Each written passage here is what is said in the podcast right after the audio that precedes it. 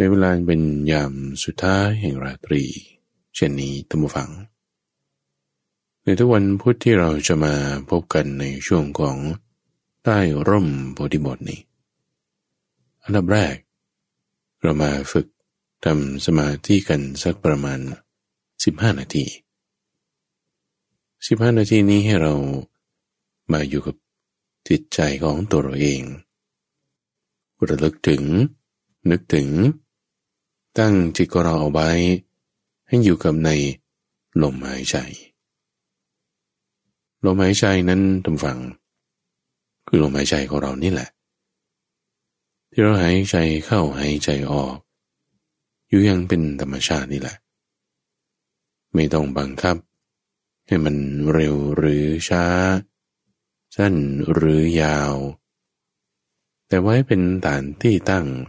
แห่งการระลึกถึงเพราะอะไรท่านผู้ฟังเพราะว่าการรับรู้นั้นมีอยู่มากมายหลายอย่างตามแต่ช่องทางในทางจิตใจของเรานี่มันจะพาไปมันจะมีเหตุปัจจัยไปมันจะมีแรงกระทบมาเสียงมากระทบหูมันจะไม่ให้ได้ยินได้ยังไงมันก็ต้องได้ยินเป็นธรรมดากลิ่นมากระทบจมูกจะคนดั้งแฟบดั้งโด่งมันก็ต้องได้กลิ่นเป็นธรรมดาได้กลิ่นได้ยินนั่นคือวิญญาณคือการรับรู้ทำฝังรับรู้แล้วเนี่ยมีวิญญาณเกิดขึ้นแล้วเนี่ยมีสติระลึกถึงลมหายใจด้วยได้ไหมเอาแค่นี้เลยถ้าทำได้นั่นคือเราเริ่มที่จะแยกแยะได้ละเริ่มแยกแยะจิตของเราได้จากการที่จะไม่ให้มันไปเกลือกลัวยินดีพอใจไปตามสิ่งที่เรารับรู้นั้นเสียงนั้นกลิ่นนั้นเริ่มที่จะแยกแยะได้แล้วรู้จักที่จะให้เอาจิตของเรามาระลึกถึงลมแค่นี้เองท่านผู้ฟังเมื่อไรก็ตามที่เรามีการรับรู้อยู่ก็ให้มีการระลึกอยู่ด้วยไม่ลืมลมระลึกถึงลมไปด้วยได้ในขณะที่ก็รับรู้สิ่งอื่นนั้นด้วยก็ได้รับรู้เสียงรับรู้กลิ่นก็ระลึกถึงลมด้วยที่ท่านเปรียบไว้เหมือนกับคุณเอาสัตว์คือสุนัขจิ้งจอกกับเอาสุนัขบ้านสุนัขบ้านหูมันดีถูกเจ้าของเรียกมันก็จะรีบไปสุนัขจิ้งจอกจมูกมันดีได้กลิ่นซากศพมันก็จะรีบไปแต่ถ้าเราผูกไว้กับเสาเสาในที่นี้คือสติเริ่มต้นโดยการมาตั้งไว้อยู่กับลมนี่เสาไม่ล้มเชือกไม่ขาดมันมีแรงดึงแน่นอนสุนัขบ้านก็ตามสุนัขจิ้งจอกก็ตามมีแรงดึงแล้วแต่มันไปไม่ได้ไงเพราะเชือกไม่ขาดเสาไม่ล้มมันก็ไปไม่ได้เช่นเดียวกันเรารับรู้เสียงอยู่อย่างเงี้ยมีกลิ่นเราก็รับรู้กลิ่นได้อยู่อย่างเงี้ยแต่ถ้าเราไม่ลืมเผลอเลอหลงลมหายใจของเราไปตั้งจิตของเราไว้อยู่กับลมเนี่ยท่านผู้ฟังเราเริ่มที่จะแยกแยะได้แล้วเริ่มที่จะแยกแยะจิตของเราให้มันเคลื่อนออกจากกลิ่นนั้นทางจมูกให้มันเคลื่อนออกจากเสียงนั้นทางหูในการเริ่มที่จะแยกได้เนี่ยบางทีมันยังแยกไม่ได้เต็มที่หมดจดนะเพราะถ้าแยกกันได้เต็มที่หมดจดนั่นคือวิมุตติหมายถึงความพ้นแยกกันแบบว่าไม่เนื่องกันไม่ติดกันท่านเปรียบไว้เหมือนกับใบบัวหรือดอกบัวเมื่อโดนน้ำโดนกันอยู่ก็จริงแต่มันแยกจากกันมันไม่เปื้อนกันมันไม่เนื่องกันแต่ถ้าบอกว่ามันยังไม่แยกกันโดยทีเดียวเออบางทีมันก็จะรำคาญบ้างแหละเสียงบ้างกลิ่นบ้างแต่ว่าลมก็ไม่ลืมหรอกก็นั่นก็คือว่าเรามีสติอยู่ก็จริง แต่มันยังไม่แยกกันเต็มที่หนึ่งเพราะว่าสติยังไม่มีกำลังเต็มที่จิตของเราเนี่ยมันดีอยู่อย่างหนึ่งดูฟังดีว่าเราเอาใส่ไว้ตั้งไว้อยู่กับสิ่งไหนสิ่งนั้นก็มีกำลังมีพลังถ้าไม่เอาไปตั้งไว้กับสิ่งไหนสิ่งนั้นก็ไม่มีกำลังไม่มีพลังขึ้นมาแต่เพื่อว่าเอาจิตของเรามาจดจ่อไว้อยู่กับลมสติของเราทุกฝันก็จะมีกำลังเพิ่มขึ้นตามกระบวนการของอานาปานสติทีนี้จะบอกว่าเราไม่เอาจิตของเราไปเพ่งนึกจดจ่อไว้ตามความคิดนึกบ้างเสียงบ้างกลิ่นบ้างไม่ตามสิ่งเหล่านั้นไปเนี่ยสิ่งนั้นมันก็อ่อนกำลังไงเรามาตั้งไว้อยู่กับลมสติของเราก็จะมีกำลังมากขึ้นกระบวนการที่เราเอาจิตของเรามาจดจ่อไว้อยู่กับลมเนี่ยทุกฝั่งนี่คือลักษณะที่เราพยายามจะตั้งให้มันเป็นสมาธิเป็นฌานนั่นคือการเพ่งลงมาเพ่งเฉพาะเอาจิตมาจดจ่อไว้การเอาจิตมาจดจ่อการนำไปเพ่งเฉพาะนั่นคือฌานถ้าทำอย่างดีไม่ต้องบังคับไม่ต้องเกรงมันจะไม่เป็นสมาธิได้จากการรับรู้ที่มีหลากเรื่องหลายอย่างแบบต่างๆนานาความที่เรารู้แล้วว่าเราจะเลือกที่จะให้จิตของเรามาระลึกถึงลมเนี่ยการที่เราจะสามารถมานึกถึงลมหายใจได้นั่นจึงเป็นสติเมื่อเราเลือกที่จะมานึกถึงระลึกถึงลมเป็นสติแล้วเอาจิตของเรามาจดจ่อไว้อยู่กับลมนั่นจึงเป็นฌานพอเอาจิตของเรามาจดจ่อตั้งเอาไว้จิตมันค่อยรวมลงรวมลงรวมลงเป็นอารมณ์เดียวนั่นจึงเป็นสมาธิเป็นสมาบัติขึ้นมาได้ซึ่งกระบวนการนี้เป็นเรื่องปกติธรรมดาเลยทุกฝั่งของเราเราทุกคนนั่นแหละไม่ว่าจะทำอะไรก็ตามจะฝึกขับรถ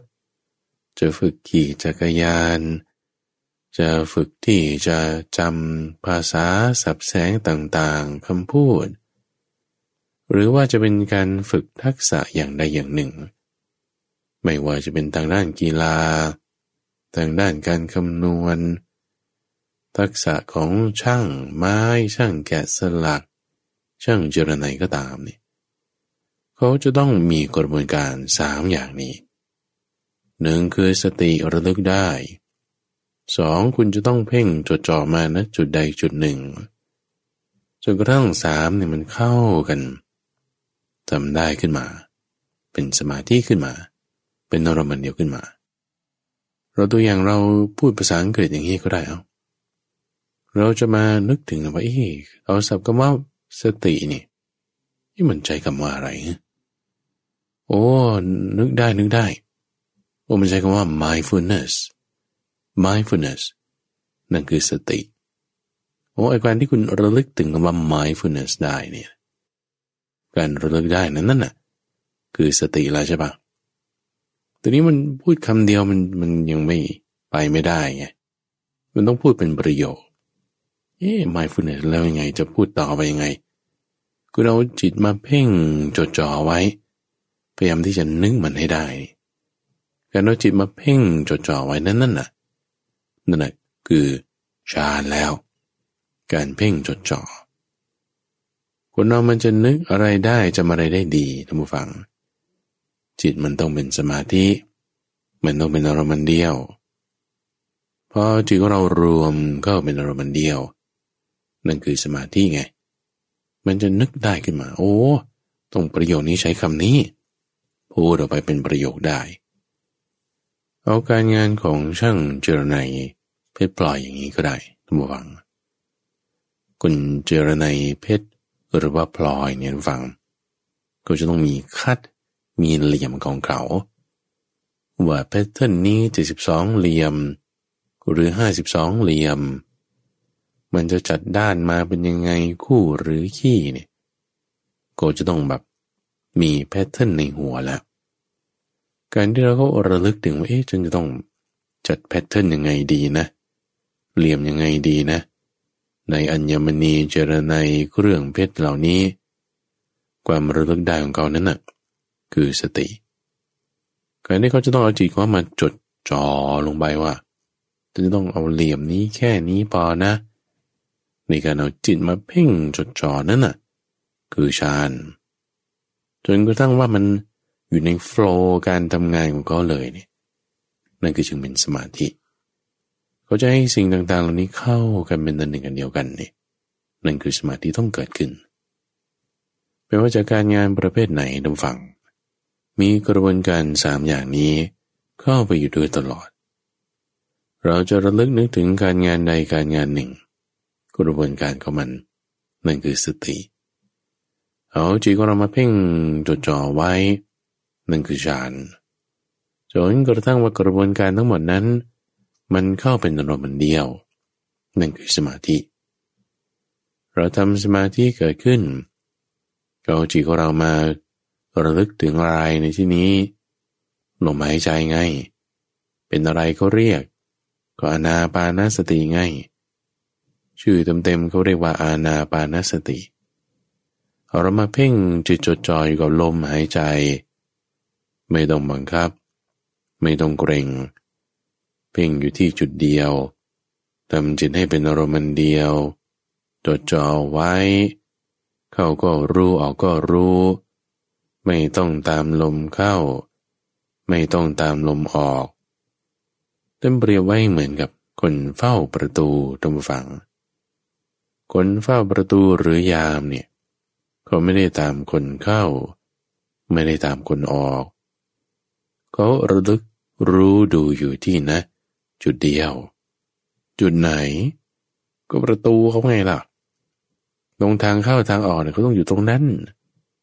เขาจะหลับในก็ไม่ได้จะหนีไปเข้าห้องน้ำนี่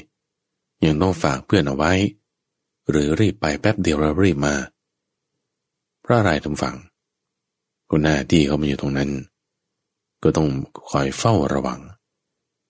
การที่นายทวารพยายามที่จะคอยจดจ่อไว้ว่าใครเข้าใครออกยังไงเนี่ยนี่คือลักษณะของฌานตัวนายทวารเองนั่นคือสติมาอยู่ให้มันถูกที่ถูกทางตรงประตูจนทำงานให้มันสำเร็จนั่นคือเป็นสมาธินายทวารไม่ได้ตามคนเข้าไม่ได้ตามคนออกเหมือนกันจิตของเรามาระลึกถึงพุทโธเนี่ยเราไม่ได้ตามลมไม่ได้ตามความคิดไม่ได้ตามเสียงไม่ได้ตามภาพไม่ได้ตามกลิ่นแต่ตั้งไว้อยู่หน้าที่การรับรู้นั้น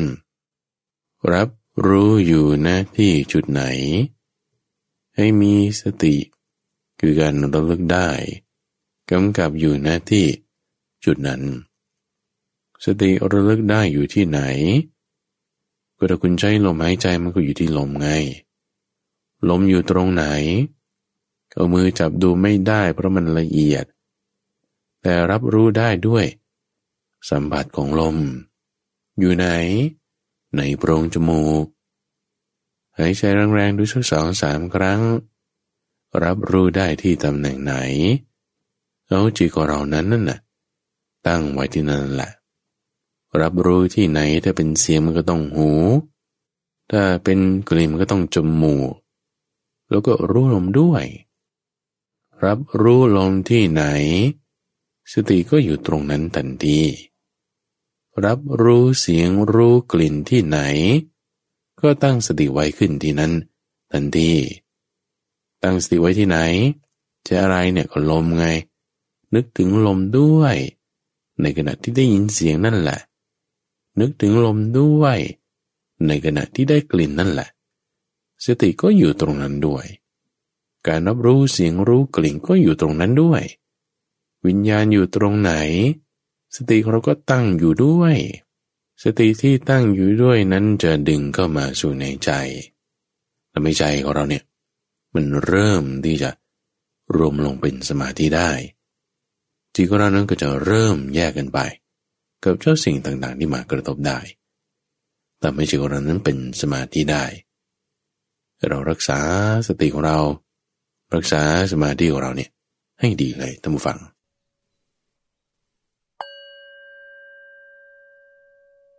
และท่านกำลังรับฟังอยู่นี้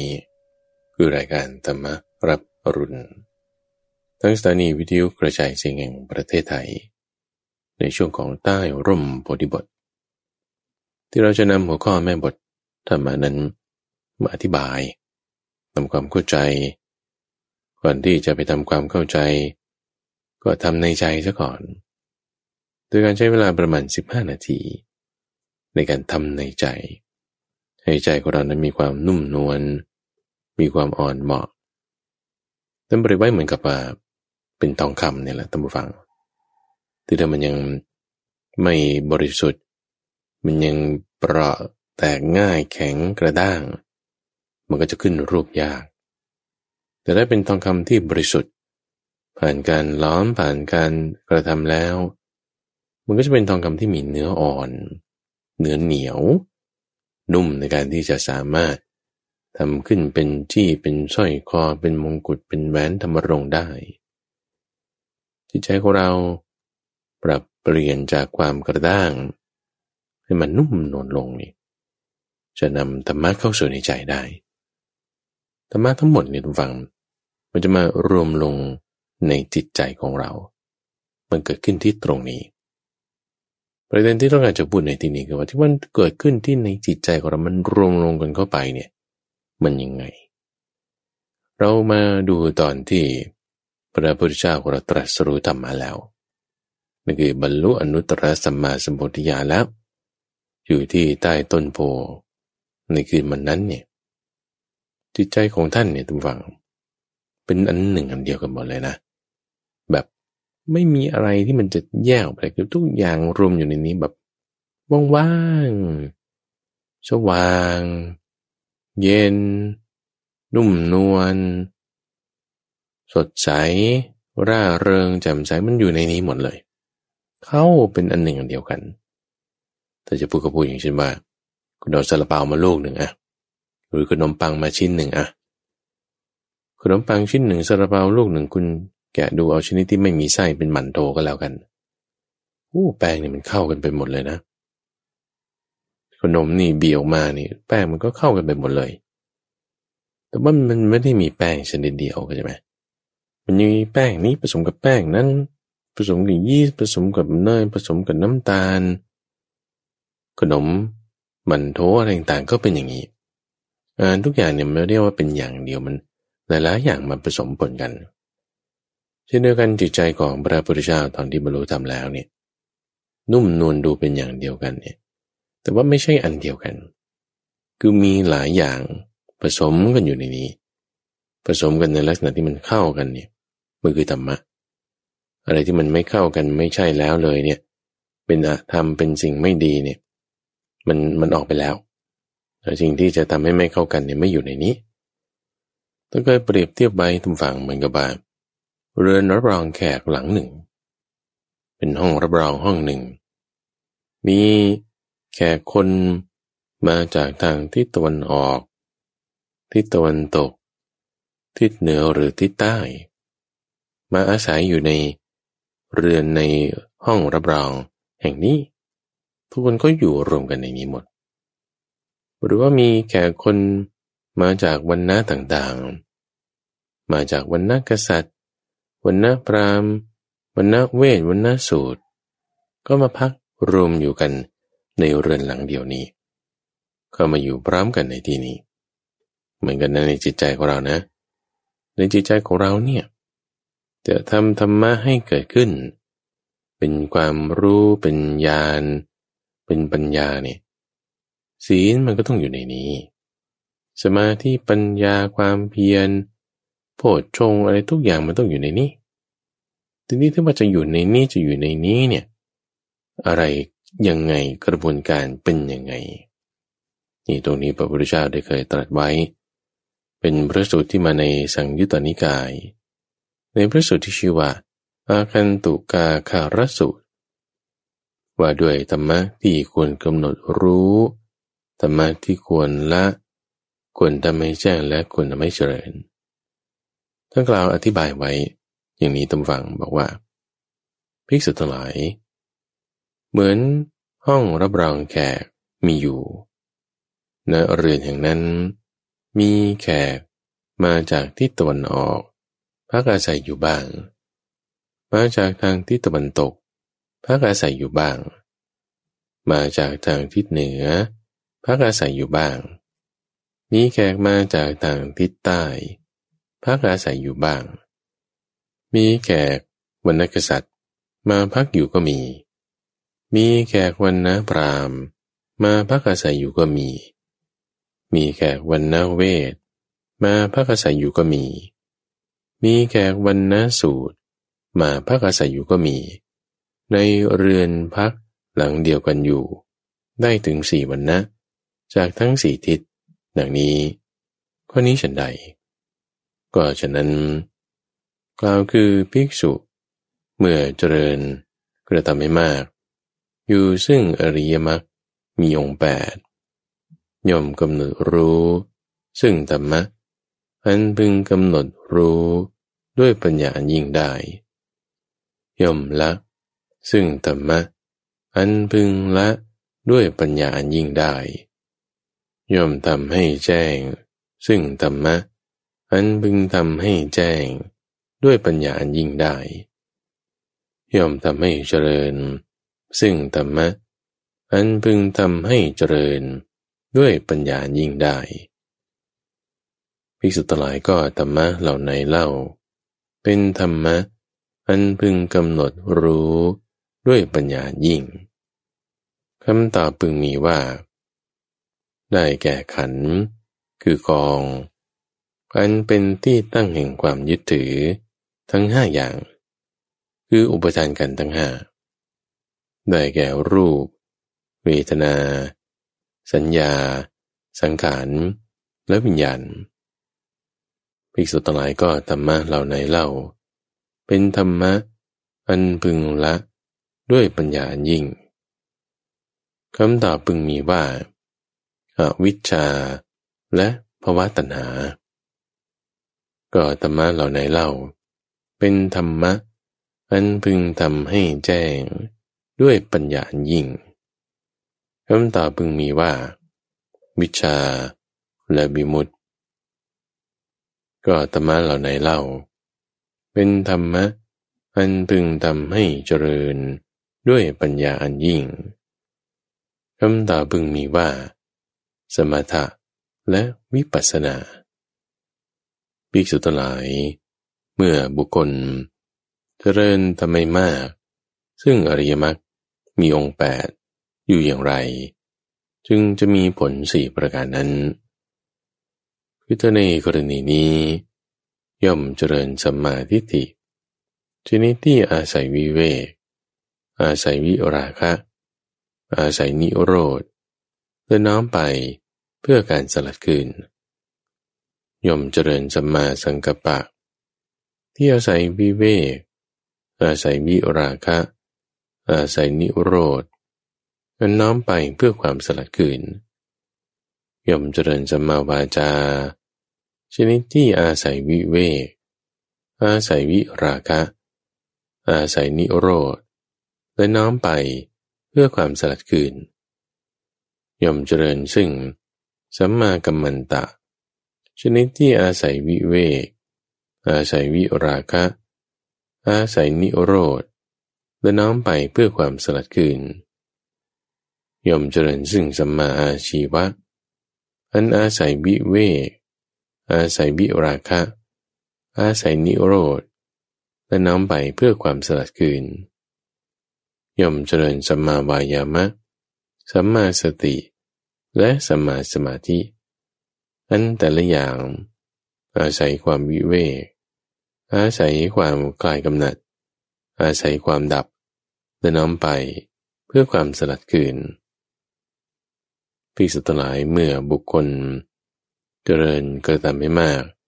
ซึ่งอริยมรรคมีองค์แปดอยู่อย่างนี้แหละจึงจะมีผลสี่ประการนั้น ในพระสูตรเรื่องราวตรงนี้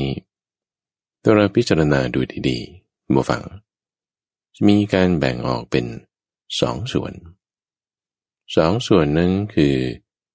ตัวเรือนรับรองแขกประตูที่เข้ามาจากทางทั้งสี่ด้านแล้วก็ทางที่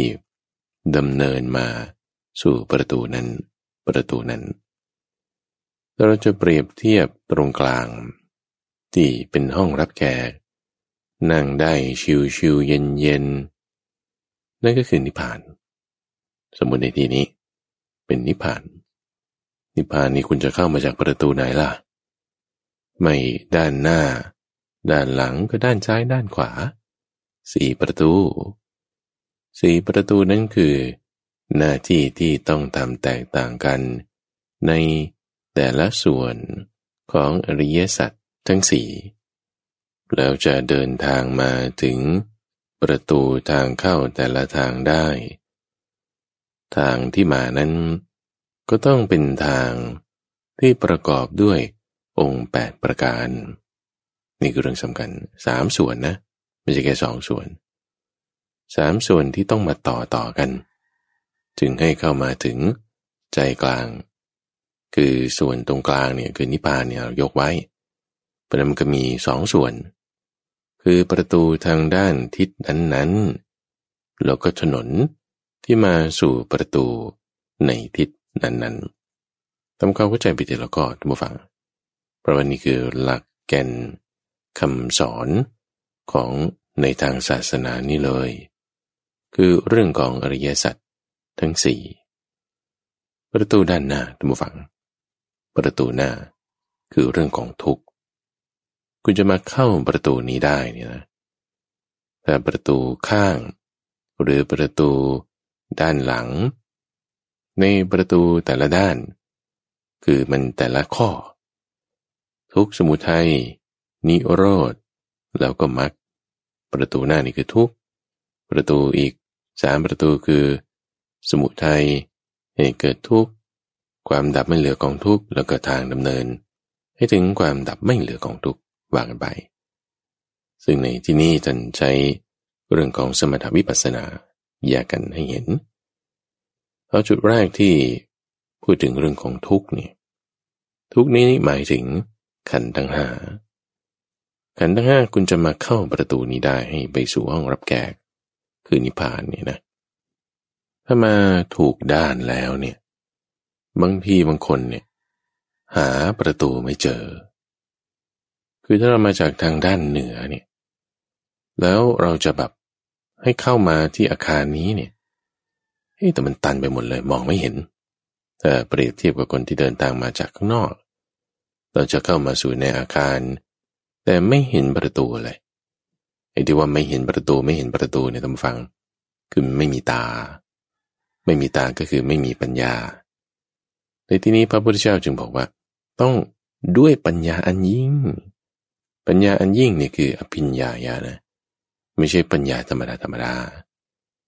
แต่เป็นปัญญาอันยิ่งคือคุณต้องมีปัญญาในการที่จะเห็นทุกข์เนี่ยให้มันได้ถ้าเราไม่มีปัญญาที่เราจะเห็นทุกข์ให้มันได้เนี่ยเราจะไม่สามารถกำหนดรู้ทุกข์นั้นได้เลยพอไม่สามารถกำหนดรู้ทุกข์ได้คุณเข้าประตูไม่ได้เจอทุกข์อยู่ก็จริงอ่ะแต่ไม่สามารถกำหนดรู้ด้วยปัญญายิ่งได้เห็นทุกข์อยู่แต่ก็ไม่เห็นธรรมคนที่เห็นความทุกข์จมปลักอยู่ในกองทุกข์ร่ำให้คร่ำครวญงุนงงคลั่งเพ้อหรือกระฟัดกระเฟียดด่ากราดทุกคนเนี่ยจะเป็นลักษณะที่ว่าเจอทุกข์แต่ว่าไม่เห็นธรรมจะทำยังไงให้เมื่อเจอทุกข์แล้ว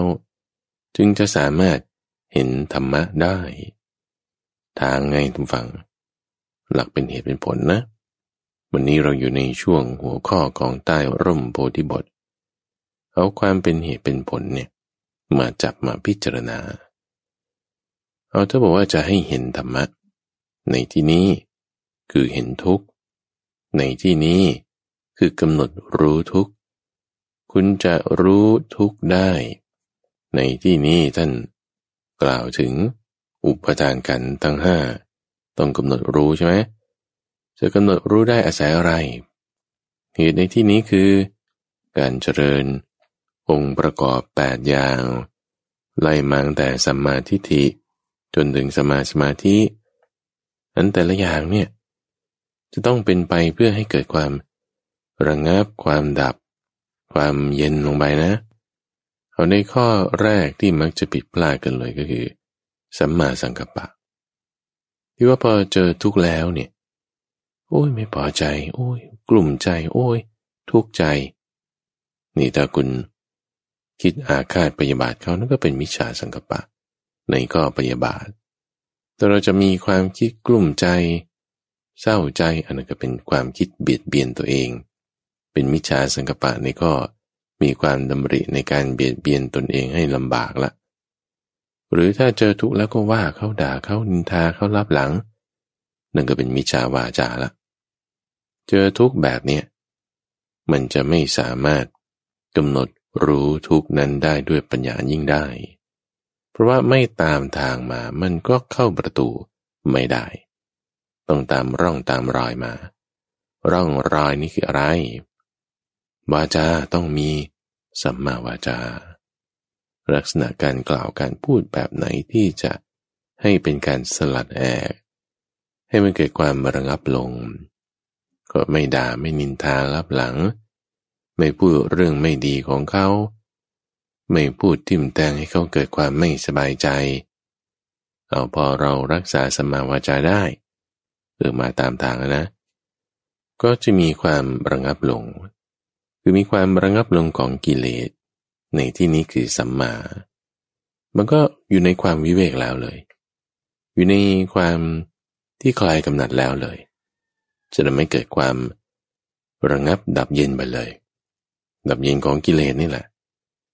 มาตามทางเช่นสัมมาวาจาเช่นสัมมาสังกัปปะมันก็จะเริ่มเห็นทางออกละเราก็จะเริ่มที่จะเข้าใจความทุกข์ได้กำหนดรู้เนี่ยทุกฝั่งคือเข้าใจความทุกข์กำหนดรู้ทุกข์เนี่ยทุกฝั่งคืออยู่กับมันได้อยู่กับมันได้ก็คือยอมรับมันได้ทุกข์ที่ว่าต้องควรกำหนดรู้กำหนดรู้เนี่ยคือยอมรับมันคำว่ายอมรับเนี่ยไม่ได้หมายความว่าคุณไปเที่ยวแสวงหาทุกข์ให้มาใส่หัวพระพุทธเจ้าเคยเตือนไว้ทุกฝั่งแต่ว่าเราหาความทุกข์มาทับถมตัวเองที่ไม่มีความทุกข์มันก็เหมือนกับการทำทุกขกิริยาไงหาทุกข์มาทับถมตนที่ไม่มีทุกข์ทับถมอันนี้คือทุกขกิริยาแน่นอนนี่สุดตรงข้างหนึ่งสุดตรงอีกข้างหนึ่งก็คือว่าเห็นแต่ความสุขมีความสุขได้แล้วก็เพลิดเพลินลุ่มหลงไปนั่นก็สุดตรงอีกข้างหนึ่งที่จะมาทางสายกลางทางสายกลางก็คือว่ามีความสุขอันใดหนึ่งอยู่เห็นมันโดยความเป็นของไม่เที่ยงนี่นี่คือกำหนดรู้มันได้หรือมีความทุกข์อย่างใดอย่างหนึ่งอยู่กำหนดรู้ได้ว่าเออมันก็มีเหตุมีปัจจัยเห็นมันโดยความเป็นของไม่เที่ยงนี่นี่คือกำหนดรู้คือรอบรู้คือความเข้าใจในเรื่องของความทุกข์จิตใจเราต้องเป็นอย่างนี้นะพอมีความเข้าใจรอบรู้ในเรื่องของทุกข์ได้แล้วเนี่ยเราจะอยู่กับมันได้อยู่กับสุขก็ได้อยู่กับทุกข์ก็ได้อยู่กับขันธ์ห้าเนี่ยอยู่ด้วยกันได้อยู่กับขันธ์ห้าอยู่ด้วยกันได้ก็คือทำตามเหตุตามปัจจัยที่มันเป็นด้วยความที่มันก็มีของปรุงแต่งกันมากำหนดรู้แบบนี้จะกำหนดรู้ได้นะทุกฝั่งต้องมีองค์ประกอบแปดอย่างนี้ทีนี้ในองค์ประกอบแปดอย่างที่คิดว่ามันจะมีรายละเอียดมากเนี่ยข้าพเจ้าคิดว่าจะในตอนต่อๆไปจะเอาองค์ประกอบแต่ละอย่างละอย่างนี่แหละมาอธิบายกันโดยในรายละเอียดของแต่ละข้อละข้อเดี๋ยววันนี้ขอยกเป็นหัวข้อไว้ก่อนนะที่บอกว่าสัมมาทิฏฐิสัมมาสังกัปปะสองข้อนี้เนี่ยคือส่วนที่เป็นปัญญาสัมมาวาจาสัมมากัมมันตะสัมมาอาชีวะสามข้อนี้ คือส่วนที่เกี่ยวกับเรื่องของศีลส่วนสัมมาวายามะสัมมาสติและสัมมาสมาธินี่คือส่วนที่เกี่ยวกับเรื่องของทางจิตใจคือทางสมาธิสามอย่างนี้ก็คือปัญญาศีลสมาธิถ้าเรียงตามจากภายนอกถึงภายในก็เป็นศีลสมาธิปัญญามันจะต้องเข้ากันมาเราตั้งศีลสมาธิปัญญาไว้ในใจของเราเนี่ยนะจะสามารถให้เกิดการกำหนดรู้ในขันธ์ห้าขันธ์ห้าก็คือผัสสะต่างๆที่เรารับรู้ที่เราได้ประสบมันมาเรารับรู้ได้ประสบมาอยู่กับมันได้นั่นคือคุณกำหนดรู้มันได้คุณเข้าใจมันได้คุณยอมรับมันได้นี่คือในประตูอันที่หนึ่งที่ถ้าเราเจอความทุกข์แล้วเนี่ยให้เราเห็นช่องให้เราเห็นรูให้เราเห็นประตูนี้นี่น่าจะเป็นทางออกคือบางคนไม่เห็นต้องหาให้เจอละจะหาให้เจอต้องมีองค์ประกอบแปดอย่างนี้ถ้าคุณไม่มีองค์ประกอบแปดอย่างนี้เจอทุกข์อยู่แต่หาทางออกจากทุกข์ไม่ได้เจอทุกข์อยู่แต่ถ้ามีองค์ประกอบแปดอย่างนี้จิตใจเราออกมาได้สบายได้กายมันก็เป็นเรื่องของมันนั่นแหละเจ็บบ้างปวดบ้างอันนี้ธรรมดาแต่จิตใจของเราอย่างน้อยยังหลุดรอดรู้เข้าสู่ห้องรับแขกนั่งให้สบายใจได้นี่คือในข้อที่หนึ่งประตูที่หนึ่งถ้าเจอเรื่องของทุกข์ถัดมาประตูที่สองท่านผู้ฟังประตูที่สองคือเรื่องของตัณหาเราจะสามารถด้วยปัญญาอันยิ่งเนี่ยทำอะไรกับตัณหาจะเข้าประตูนี้ได้เนี่ยเรื่องกล่าวถึงตัวอวิชชาและภวตัณหานั่นคือในสายของทางด้านสมุทัยสมุทัยเนี่ยคือเหตุให้เกิดความทุกข์ไล่มาตามสายก็คือตัณหาของมันนั่นแหละตัณหานี่เป็นเครือข่ายโครงข่ายไล่มาตามสายกระแสของมันแล้วมันจะมาจ่อจ่อสุดๆเลยเนี่ยอยู่ที่อวิชชาอยู่ที่ภวตัณหา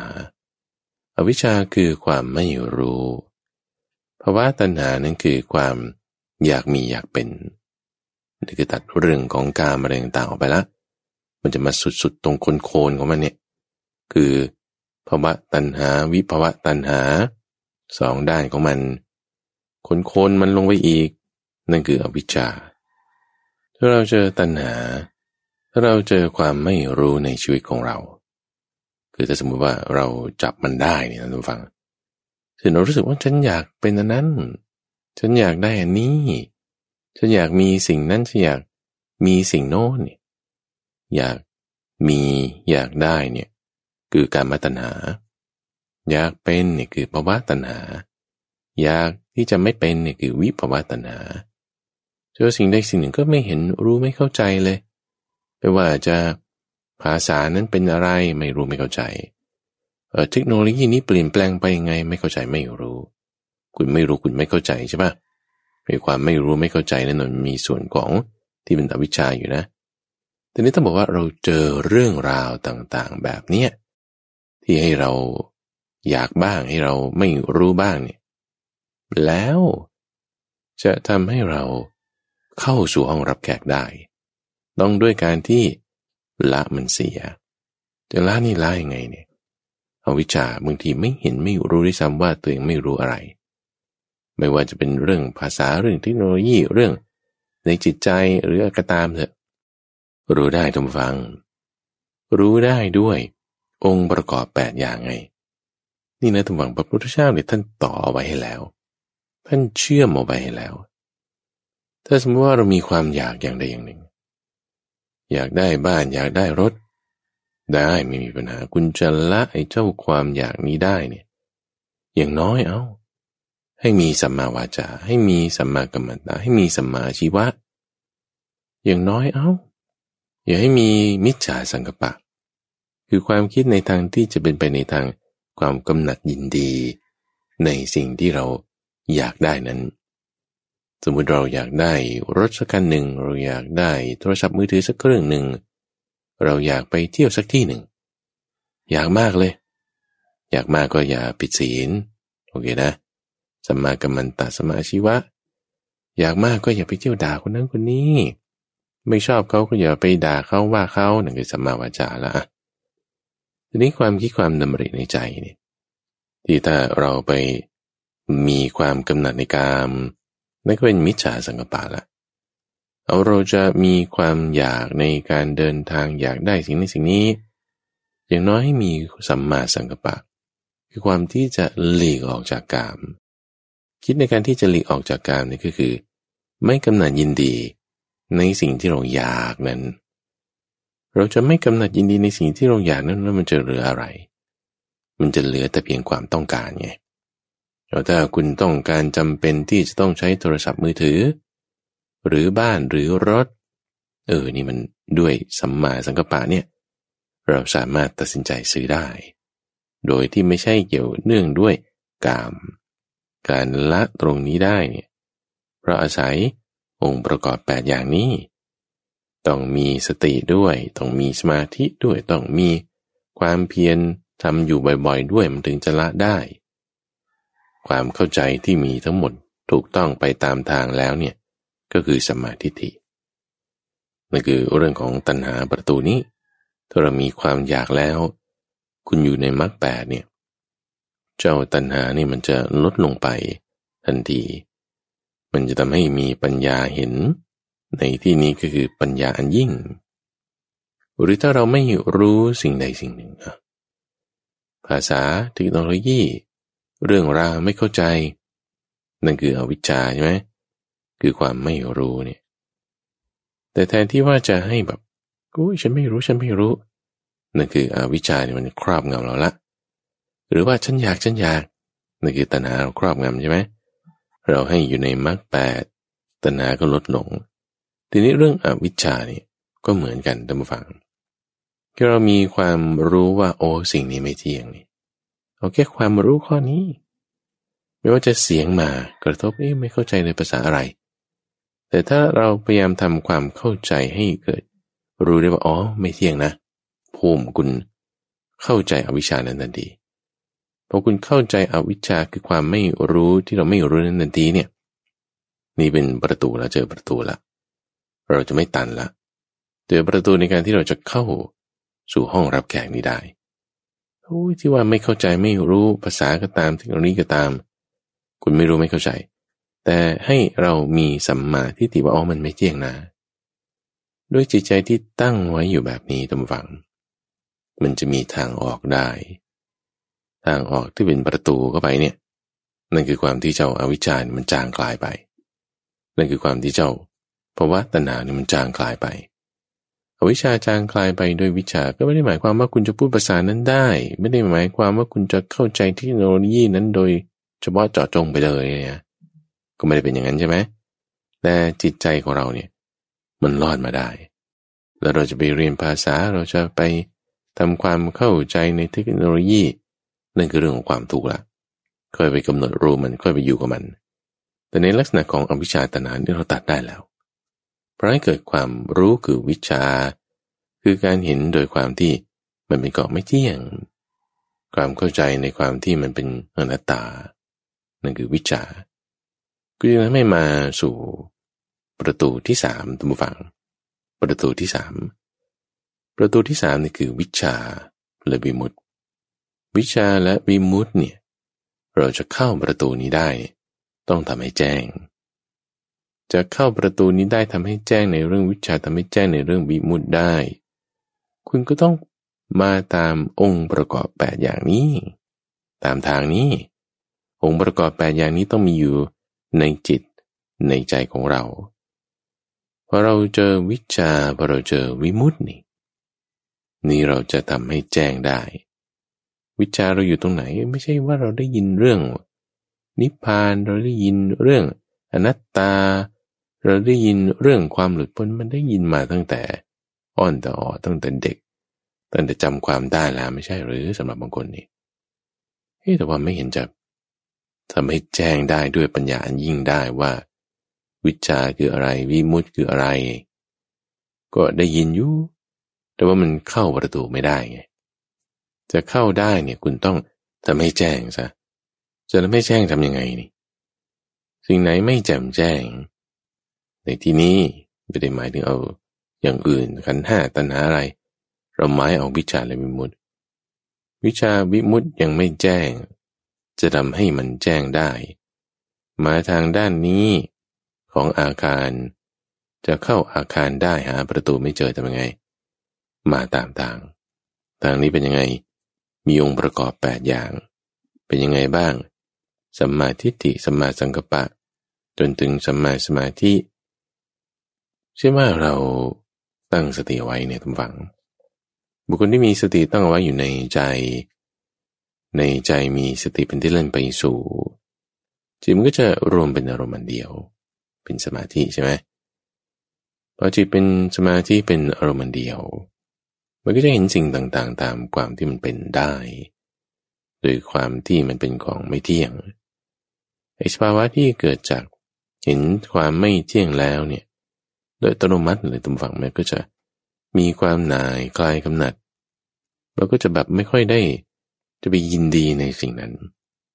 ความหน่ายคลายกำหนัดไม่ได้จะไปยินดีตามหรือเกลียดจังไปตามเนี่ย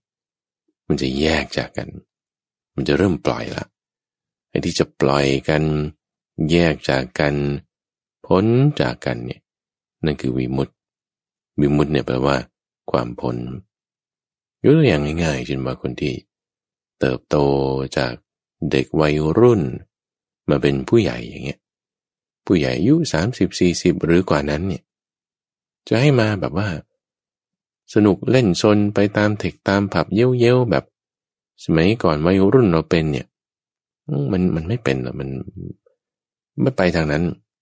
คือมันคลายละมันหน่ายเลยพวกนั้นเนี่ยพ้นจากกันละนี่ในลักษณะคือความพ้นนี่คือวิมุตติเราพ้นจากกามชนิดที่เป็นแบบอย่างหยาบๆนั้นไปได้ละนั่นคือวิมุตติละวิมุตติคือความพ้นเอาทำไมคุณพ้นได้มันมาด้วยกันกับวิชาวิชาเนี่ยคือความรู้ความรู้ความเข้าใจในความที่โอ้สิ่งนั้นมันไม่ได้จะมีสาระอะไรไม่ได้จะมีเรื่องราวให้เกิดความกำหนัดยินดีแต่อย่างไรเป็นลักษณะที่เป็นของไม่เที่ยงเป็นของไม่ใช่ตัวตนมีความทุกข์อยู่เป็นเบื้องหน้า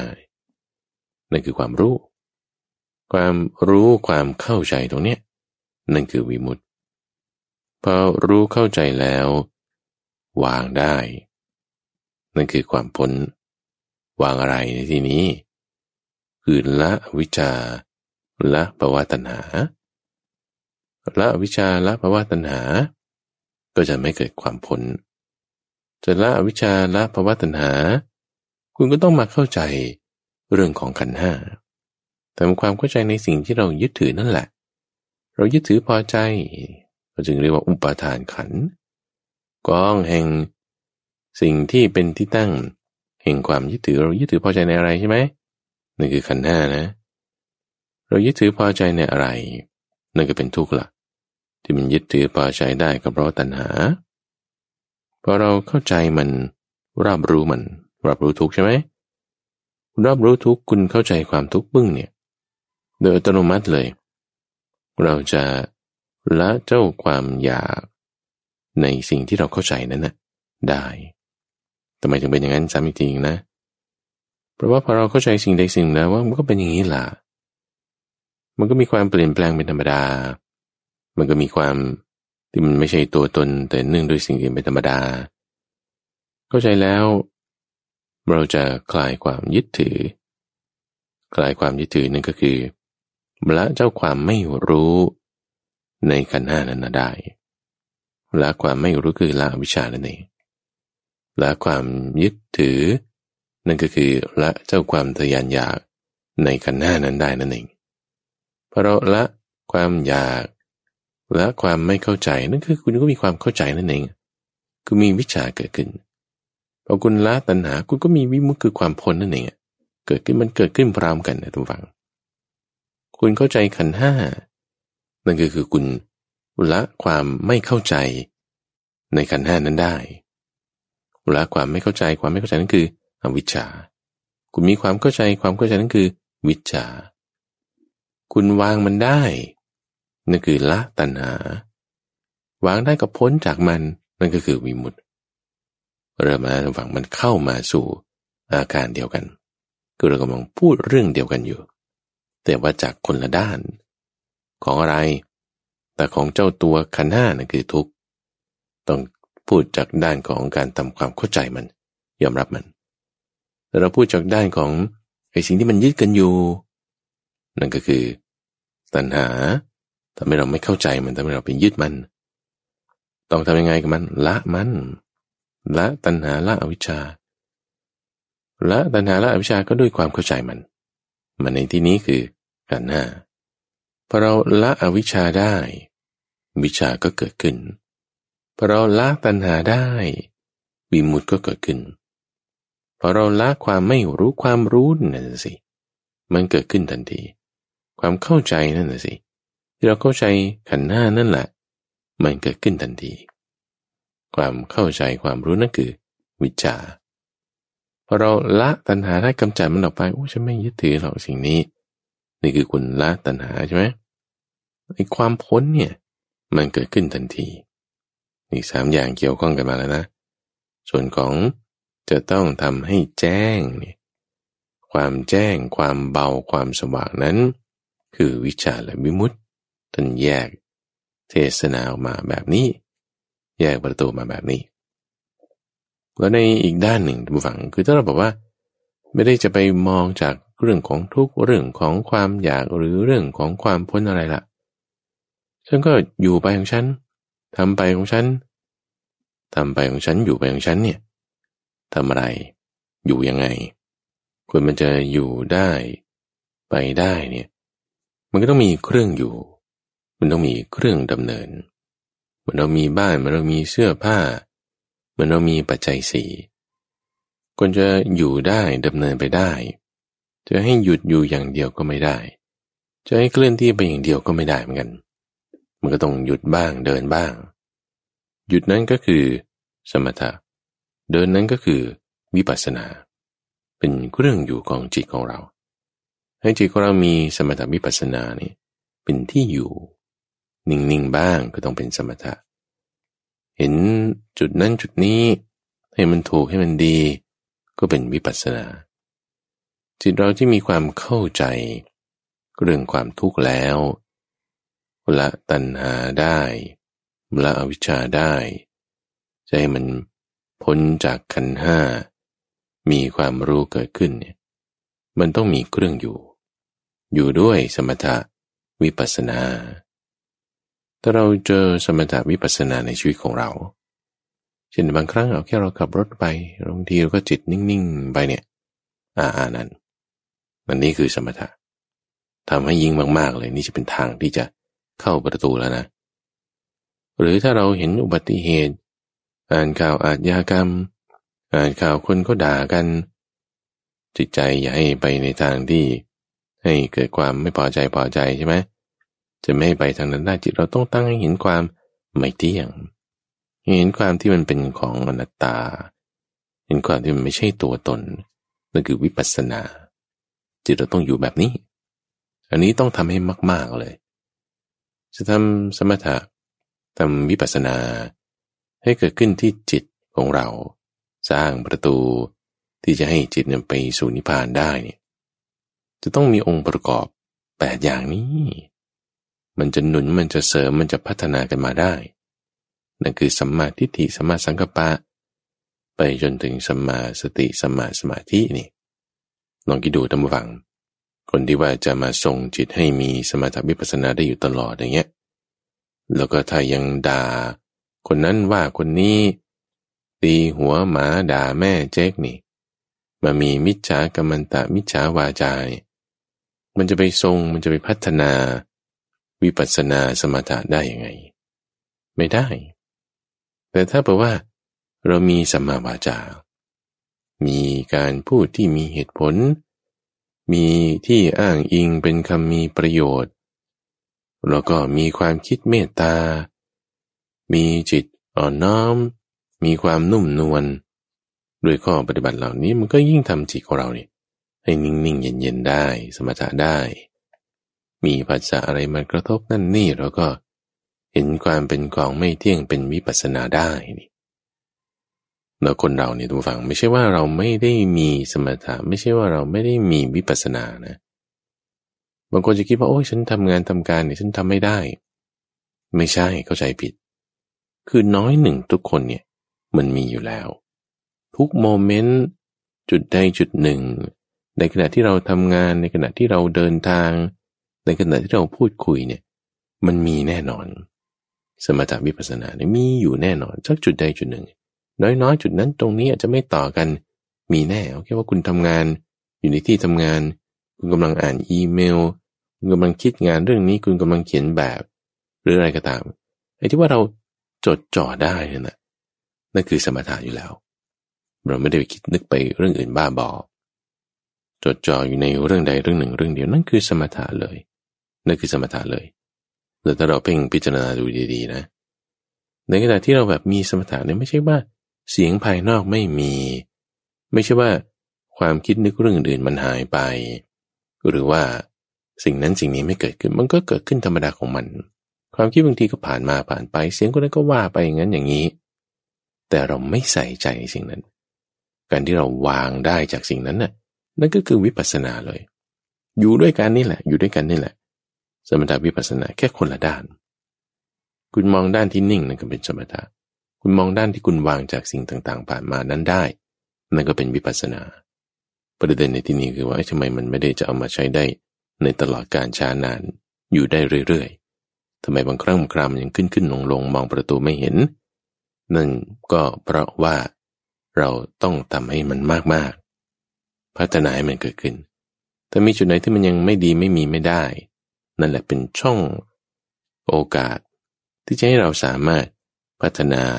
ทำให้มันดีมีขึ้นได้เลยการทำให้มันมีดีขึ้นได้เลยพัฒนาเลยนั้นนั่นน่ะนั่นคือการทำให้เจริญนั่นคือการภาวนาคำนี้จะพัฒนาสมถะวิปัสสนาที่มีอยู่น้อยหนึ่งในจิตใจของเราได้ยังไงองค์ประกอบแปดอย่างไล่มาจากสัมมาทิฏฐิจนถึงสัมมาสมาธิในประตูสี่ประตูนี้ท่านผู้ฟังตั้งแต่เรื่องของขันธ์ห้าตั้งแต่เรื่องของตัณหามาเรื่องของวิมุตติจนถึงเรื่องของวิปัสสนาเนี่ยทุกคนมันเจอมาหมดแล้วล่ะวิชาวิมุตติเราก็เจอมาแล้วตัณหาวิชาเราก็เจอมาแล้วขันธ์ห้าเราก็อยู่กับมันอยู่เนี่ยสมถะวิปัสสนาก็ไม่ใช่ว่าเราไม่มีมีอยู่เจออยู่เห็นอยู่เราจะเข้าประตูนั้นได้ไหมเข้าไม่ได้ถ้าไม่มีมาตามช่องตามทางมันที่มีองค์ประกอบแปดอย่างจะเข้าได้ไปตามช่องของโอกาสที่ตัณหาเกิดมีไปตามช่องของโอกาสที่ขันธ์ห้าวิชาวิมุตติหรือสมถะวิปัสสนามันเกิดมีเนี่ยเราจะเข้าได้ก็ต้องตามทางที่มีองค์ประกอบแปดอย่างพอเราเดินตามทางที่มีองค์ประกอบแปดอย่างพัฒนาไปแบบนี้เจอทุกข์ตึมปึ่งปัวเราเข้าใจมันได้เจอตัณหาวิชาปุ๊บปัวเราละมันได้เจอวิชาความรู้วิมุตติปุ๊บเราเอาให้แจ้งได้เจอเรื่องของสมถะวิปัสสนาปุ๊บเราพัฒนาได้ทั้งหมดนี้ท่านฟังคืออย่างเดียวกันคืออย่างเดียวกันที่พูดอยู่ในทางแต่ละบริบทด้านที่มันแตกต่างกันซึ่งทำให้กิจที่ควรทำในแต่ละอย่างนั้นมันจึงแตกต่างกันด้วยความสวยงามตรงนี้ก็คือว่าทั้งหมดเนี่ยมันรวมอยู่ในมรรคแปดเลยถ้าคุณปฏิบัติตามองค์ประกอบแปดอย่างนี้แล้วดูสังเกตนะมันจะมีลักษณะที่เกิดความระงับลงเป็นความวิราคะมีความเย็นกินิโรธมันจะแบบค่อยๆเย็นลงเย็นลงชีวิตเราก็จะค่อยแบบว่าสบายๆมากขึ้นจากที่ทุกข์มากก็ทุกข์น้อยจากที่ต้องวุ่นวายสับสนก็จะค่อยเย็นนิ่งลงได้พัฒนาไปตามทางเนี่ยได้โดยมรรคแปดตัวนี้เราจึงจะเห็นว่าลักษณะการทำเนี่ยมันวนลูปกันไปวนลูปกันไปเจอตรงไหนปุ๊บวนไปวนไปในที่นี้เนี่ยคือวนแล้วระงับลงด้วยนะวนแล้วระงับลงวนแล้วระงับลงวนแล้วเย็นลงแต่เราจะมาเข้าใจว่าเอ้ยนี่ก็เหมือนกันนั้นเอ้ยนี่ก็เหมือนกันอีกนี่นี่แหละ คือกระบวนการที่พระพุทธเจ้าออกแบบไว้ให้เกิดความระงับให้เกิดความเย็นระงับของราคะโทสะโมหะให้เกิดความเย็นนั่นคือนิพพานนิพพานแปลว่าเย็นนิโรธเนี่ยก็แปลว่าดับระงับที่สำคัญในที่นี้ต้องการจะเน้นย้ำก่อนที่จะพบกันในโอกาสต่อไปก็คือว่าหน้าที่ที่สำคัญต้องทำให้ถูกในแต่ละข้อตัณหาต้องละขันธ์ห้าต้องรับมันได้เข้าใจมันได้นิโรธวิชาวิมุตติต้องทำให้แจ้งสมถวิปัสสนาต้องพัฒนาเจริญให้มากทุกฝั่งและนี่คือรายการธรรมะรับอรุณในช่วงของใต้ร่มโพธิบทที่จะเป็นการนำหัวข้อธรรมะต่างๆมาทำความเข้าใจในเงื่อนไขการปฏิบัติของมันให้มันเกิดขึ้นมีในชีวิตของเราได้ซึ่งจะมาพบกับท่านผู้ฟังเป็นประจำในทุกวันพุธช่วงใต้ร่มโพธิบทโดยมีข้าพเจ้าพระมหาไพบูลย์อภิปุณโญจากวัดป่าดอนหายโศกเป็นผู้ดำเนินรายการแล้วพบกันใหม่ในวันพรุ่งนี้เริ่มบ่าย